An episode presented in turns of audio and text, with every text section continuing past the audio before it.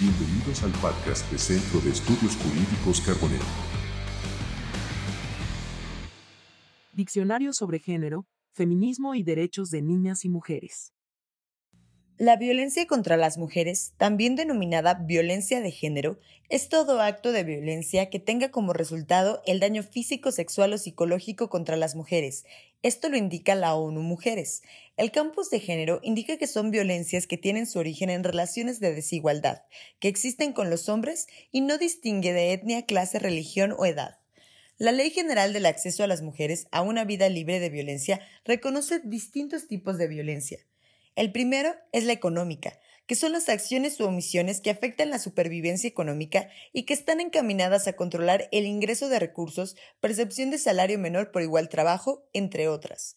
La patrimonial, que afecta la supervivencia de la víctima y va encaminada a transformar, sustraer, destruir o retener objetos personales, bienes y valores que estaban destinados a satisfacer sus necesidades. La física es el tipo de violencia por medio de la cual se inflige violencia física usando la fuerza o algún arma u objeto y puede provocar lesiones. La psicológica son las violencias que dañan la estabilidad psicológica y puede ser abandono, descuido, celos, insultos, humillaciones, devaluación, marginación, indiferencia, infidelidad, comparaciones destructivas, rechazo, amenazas, entre otras. La sexual son actos que dañan el cuerpo o la sexualidad de la víctima y atenta contra su libertad, dignidad e integridad física. La obstétrica, agresión realizada por los servicios de salud que consiste en acciones o omisiones hacia una mujer embarazada, en parto o después del parto, y que pueden ser actos crueles, degradantes, abuso en medicalización o menoscabar la capacidad de decisión. La política, que son acciones o omisiones que basadas en elementos de género busquen disminuir, afectar o menoscabar los derechos políticos de las mujeres. La feminicida, que es la forma más extrema de violencia de género en el que se priva de la vida a una mujer debido a actos de misoginia. Además, distingue diversos espacios donde se pueden suscitar las situaciones de violencia, como la violencia familiar, que es aquella que se realiza en el espacio familiar y puede llevarse a cabo por diversas personas, incluida la pareja. Violencia institucional se llama así a aquellos actos y omisiones de personas en el servicio público que provoquen la obstaculización o retraso en el acceso de los derechos o políticas destinadas a prevenir, atender, sancionar y erradicar las violencias la violencia laboral y docente, que la ejerce aquella persona con quien se tiene un vínculo de trabajo o docente sin importar la relación jerárquica. Y por último, la violencia en la comunidad, que son aquellos actos que se llevan a cabo de manera individual o colectiva que provocan una violación a los derechos, denigran, discriminan, marginan o excluyen en el ámbito público. La victimización secundaria es la inadecuada atención e incluso maltrato que recibe una víctima cuando dice que lo es y que refuerza su posición de víctima, causando daños psicológicos, sociales, judiciales, económicos, según el campus de género. Uno de los ámbitos donde se da frecuentemente es en instituciones públicas, como el sistema de justicia donde existen malas prácticas que derivan en discriminación y obstaculizan el ejercicio de derechos. Esto provoca que las personas sean violentadas de nueva cuenta, aumentando el daño que de por sí han sufrido. La transversalidad de género es un proceso que permite incorporar la perspectiva de género en todas las áreas para valorar las implicaciones que tiene para mujeres y hombres cualquier acción que se realice, incluyendo las legislaciones, política pública, actividades administrativas, económicas, culturales, entre otras, en instituciones públicas y privadas. Esto lo indica la Ley General para la Igualdad entre Hombres y Mujeres busca mejorar, desarrollar, evaluar y poner en marcha mecanismos que garanticen que se incorpore la perspectiva de género en todas las áreas para lograr igualdad de oportunidades entre hombres y mujeres. Para lograrlo, se requieren diagnósticos con perspectiva de género, estadísticas desagregadas por sexo, indicadores por equidad, planear, ejecutar, monitorear con perspectiva de género, tener presupuestos y rendición de cuentas sensibles al género, acciones afirmativas, capacitación y profesionalización en la materia. Trabajo no remunerado es el trabajo o actividades que se realizan sin recibir ningún salario o ingreso, indica el mismo campus de género. Algunos son los trabajos de cuidado, servicios de salud y educación que realizan principalmente mujeres y niñas hacia familiares y la comunidad. El valor del trabajo que estas personas llevan a cabo es muy alto, incluso significa una disminución de la carga financiera para el Estado, ya que le exime del gasto dirigido al cuidado de niñas, niños, adolescentes, personas con discapacidad, enfermedad o edad avanzada. Trabajo remunerado. Son las actividades orientadas a producir bienes o servicios en el mercado laboral, por las cuales se recibe una remuneración. La participación de mujeres en distintos sectores del mercado laboral ha generado avances importantes y ha reducido inequidades. Sin embargo, aún existen barreras que impiden su participación en igualdad de condiciones. El techo de cristal es una metáfora que se utiliza para describir barreras invisibles o de cristal que impiden a las mujeres ocupar posiciones de élite o de liderazgo, indica a Mujeres. Esta barrera no tiene nada que ver con la preparación o capacidad de las mujeres, sino con la estructura institucional no formal, indica el campus de género de mujeres. La sororidad es la hermandad y solidaridad que existe entre mujeres, basada en que han vivido las mismas agresiones, discriminaciones y maltrato este concepto tiene un origen francés e integra el reconocimiento y aceptación del feminismo como un aspecto importante para que las mujeres vivan libres. Además, se contrapone la creencia de que las mujeres no pueden unirse por la misma causa o tejer redes de alianzas. El sexo son las diferencias biológicas, anatómicas y fisiológicas entre hombres y mujeres, explica el glosario de InMujeres. Esto incluye la diversidad de los órganos genitales y sistema endocrino. El sexismo es la práctica de discriminación que se basa en el sexo de las personas, indica en mujeres y que beneficia a uno sobre el otro. Debido al sexismo se muestra a las mujeres como seres inferiores por sus diferencias biológicas en comparación con los hombres. Se expresa a través de hostilidad, exclusión, invisibilidad, agresividad, violencias y se ejecuta no solamente entre individuos, sino por parte de instituciones, escuelas, dependencias, etc., y por la sociedad. Sesgo se refiere a los prejuicios inconscientes que una persona tiene y que pueden afectar sus comportamientos y decisiones sin que se dé cuenta. Existen distintos tipos de sesgos, por raza, género, edad, aspecto físico, etc., y surgen debido a estereotipos y prejuicios hacia los distintos grupos sociales. El campus de género de mujeres indica que los sesgos de género ocasionan graves errores al hacer una investigación científica, diseñar programas o políticas públicas. Como resultado, pueden terminar excluyendo las necesidades que tienen las mujeres. ¿Qué es piso pegajoso? Se refiere a los dilemas psicoemocionales que algunas mujeres viven para desempeñarse en espacios profesionales debido a presiones familiares, sociales y de pareja que les hace pensar que su espacio es el privado y el de crianza. Esto lo indica el campus de género de mujeres. Por esta razón, muchas mujeres se sienten inseguras sobre sus capacidades y tienen conflictos para conciliar su vida personal y laboral, por lo que optan por abandonar su crecimiento en este último aspecto. El término hace referencia a que las mujeres no se despegan del piso en el ámbito profesional debido a estos dilemas y estas razones. La perspectiva de género es una herramienta o forma de analizar o ver las diferencias entre mujeres y hombres propiciadas por diferencias culturales asignadas. La perspectiva de género permite entender que la vida de hombres y mujeres no está determinada por la naturaleza, en ese sentido, se comprenden y cuestionan los estereotipos, diferencias y problemáticas de hombres y mujeres. Esta visión científica, analítica y política la indica la Ley General de Acceso a las Mujeres en una vida libre de violencia y busca eliminar las causas de opresión de género, desigualdad, injusticia y jerarquización de las personas, así como dejar de injustificar estas con base en las diferencias biológicas. El patriarcado es la forma de organización de un sistema social que da más importancia a los hombres o a lo masculino que a las mujeres o a lo femenino, indica ONU Mujeres. De forma tradicional, las sociedades se han organizado de manera que la propiedad, descendencia, residencia y decisiones de vida son dominio de los hombres, mientras que a las mujeres se les aparta de las mismas, argumentando supuestas razones biológicas. Campus de Género de Mujeres indica que en México prevalece la cultura patriarcal en las relaciones entre hombres y mujeres, familias, espacios de interacción social y política. Paridad es la estrategia que se utiliza para intentar equilibrar la participación de mujeres y hombres en distintos ámbitos de toma de decisiones. Esto lo indica en mujeres, debido a que en estos espacios los hombres suelen estar mejor posicionados. Se traduce en la práctica de hacer llegar a más mujeres a estas áreas. Para ello se establecen acciones como por ejemplo sistemas de cuotas de participación política.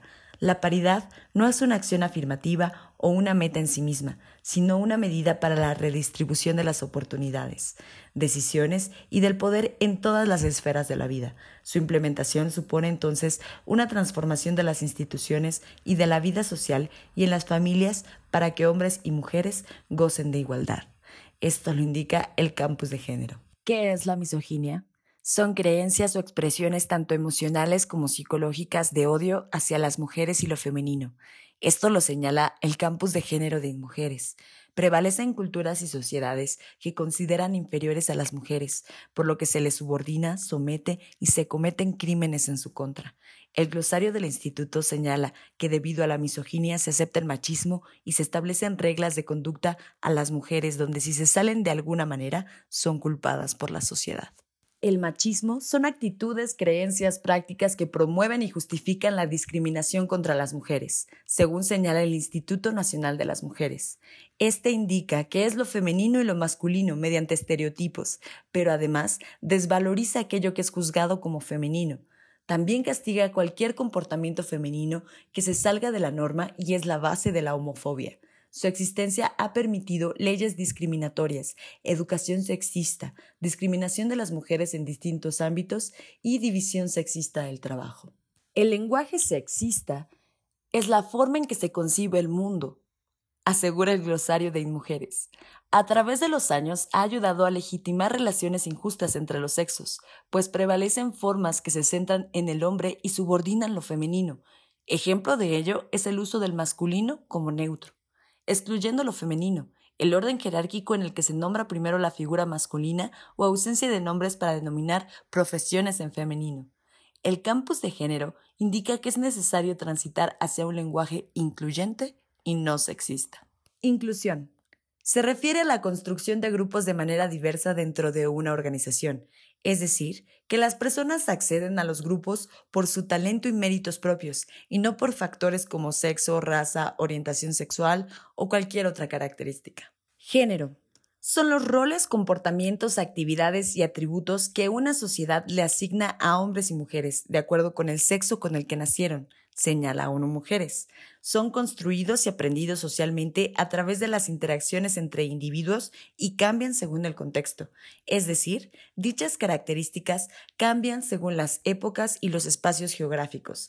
Algunas características de género se confunden y se cree que son cuestiones innatas en hombres o mujeres, tales como la fragilidad o el sentimentalismo en las mujeres. Feminización de la pobreza.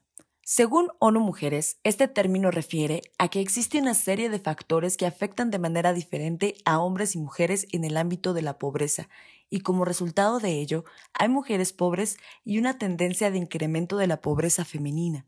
Mujeres indica que las mujeres representan 50% de la población total, pero integran 70% de la población en pobreza. Esto indica que las mujeres son afectadas de manera desproporcionada y por ello se deben analizar cuestiones como la estructura económica bajo las cuales ellas ingresan al sector productivo en desventaja y con menores ingresos. El feminismo es un movimiento político, social, académico y cultural que busca derechos para las mujeres y transformar las relaciones sociales para lograr la igualdad entre las personas. Sus antecedentes datan del siglo XVIII con la búsqueda del voto, pero ha existido en diferentes momentos de la historia. Actualmente se ha multiplicado y diversificado, dando lugar a una serie de feminismos que tienen distintas variantes y enfoques con distintas posturas políticas, como por ejemplo el feminismo cultural, el feminismo radical, ecofeminismo, feminismo liberal, feminismo de la diferencia, feminismo marxista, entre otros. Feminicidios son los crímenes de odio contra las mujeres por el hecho de serlo señala en mujeres e indica que es un término que proviene del inglés feminicide y en México fue acuñado por la doctora Marcela Lagarde para colocarlo como una categoría penal. En el país, el Código Penal Federal considera feminicidio cuando quien realizó el asesinato de una mujer fue su pareja o expareja, hubo agresión sexual o el cuerpo fue expuesto en la vía pública, existieron lesiones o mutilaciones, violencia previa, amenazas, privación de la libertad o incomunicación. Estereotipos son creencias que se tienen en una cultura sobre un grupo de población determinado y son compartidas por un gran número de personas, según mujeres. Entre esos estereotipos están los de género, Mujeres los define como ideas, cualidades, expectativas que se atribuyen a mujeres y hombres sobre cómo deben ser o sentir, los roles que deben adoptar, las actividades que pueden hacer, etc. Así se forma la idea que los hombres visten de azul y mujeres de rosa, o que las mujeres son sentimentales.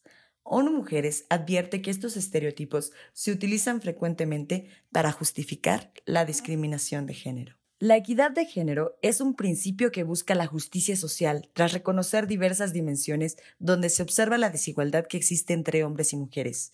Muchas veces se confunde con igualdad de género, pero se trata de términos distintos, ya que la equidad es una medida dirigida a cubrir los déficits históricos y sociales que han dejado las desigualdades, mientras que la igualdad es un valor superior que apela a que ya no exista la discriminación. ONU Mujeres señala que en 1995 se acordó que se comenzaría a utilizar exclusivamente los conceptos de igualdad entre los géneros para que los estados cumplan con las obligaciones de garantizarla. Empoderamiento de mujeres y niñas. Se refiere a la capacidad de mujeres y niñas de tener el poder y control de sus propias vidas, indica ONU Mujeres. Implica tomar conciencia de la situación que viven, desarrollar autoestima, ampliar opciones, tener más acceso y control a recursos para transformar las estructuras e instituciones que perpetúan la desigualdad de género. Por ello, se trata de un proceso por el que las mujeres transitan de una situación de opresión a un estado de conciencia, autodeterminación y autonomía, según la Ley General de Acceso a las Mujeres a una vida libre de violencia. Este proceso no es lineal, sino que tiene muchas aristas e implica una serie de cambios en las relaciones interpersonales, institucionales y culturales según InMujeres. ONU Mujeres hace hincapié en que se trata de un proceso personal, por lo que no se puede empoderar a otra persona, pero las instituciones son clave para facilitar y apoyar el empoderamiento. Doble jornada. Señala en Mujeres que la doble jornada se refiere a la doble jornada laboral que realizan las mujeres entre el trabajo remunerado y las actividades relacionadas con la manutención del bienestar y cuidado de la familia en el hogar. Estas actividades muchas veces son consideradas improductivas, pero se exige a las mujeres asumir ambas tareas. También se señala que para muchas mujeres la exigencia de tener que asumir ambas tareas de forma sincrónica y cotidiana produce la doble presencia, es decir, que durante su jornada laboral la mujer está, además de trabajando, pensando y preocupándose de la organización de su ámbito doméstico familiar. División sexual del trabajo. Se refiere, según ONU Mujeres, a la manera en que los trabajos, responsabilidades y obligaciones se han dividido entre los hombres y mujeres según los roles de género que están socialmente establecidos. De acuerdo con Mujeres, de esta manera se organiza la sociedad y se acentúan las diferencias entre mujeres y hombres, dejándolas a ellas en desventaja. Usualmente, indica, se establecen tres tipos de roles, el productivo o aquellas actividades en el ámbito público que generan ingresos, poder y reconocimiento, el reproductivo, relacionado con la reproducción social, actividades de crianza y cuidados, y gestión comunitaria, que tienen que ver con la participación voluntaria en el manejo de actividades comunales como gestión de desechos, acceso a agua potable, entre otras. El campus de género de mujeres señala que esta división sexual lleva consigo la desigualdad, pues se asignan a las mujeres actividades del rol reproductivo que carece de reconocimiento, visibilidad y remuneración. Esto se traduce en que aunque cuando ingrese el rol productivo, sus empleos sean precarios y en condiciones inferiores. Diversidad. La existencia de personas que tienen características distintas en cuanto a edad, género, etnia, nacionalidad, orientación sexual, entre otras, señalan documentación propia de Dalia Empower. De esta manera, existe diversidad cultural de género, afectivo sexual, funcional, entre muchos otros. Diversidad sexual. Las personas tienen prácticas, creencias y expresiones distintas en cuanto a su sexualidad. A esto se le llama diversidad sexual, señala el glosario de Inmujeres. Desde la diversidad sexual se cuestiona la heterosexualidad obligatoria y abre paso al reconocimiento de diferentes expresiones eróticas, por lo que se reconoce la existencia de distintas orientaciones sexuales.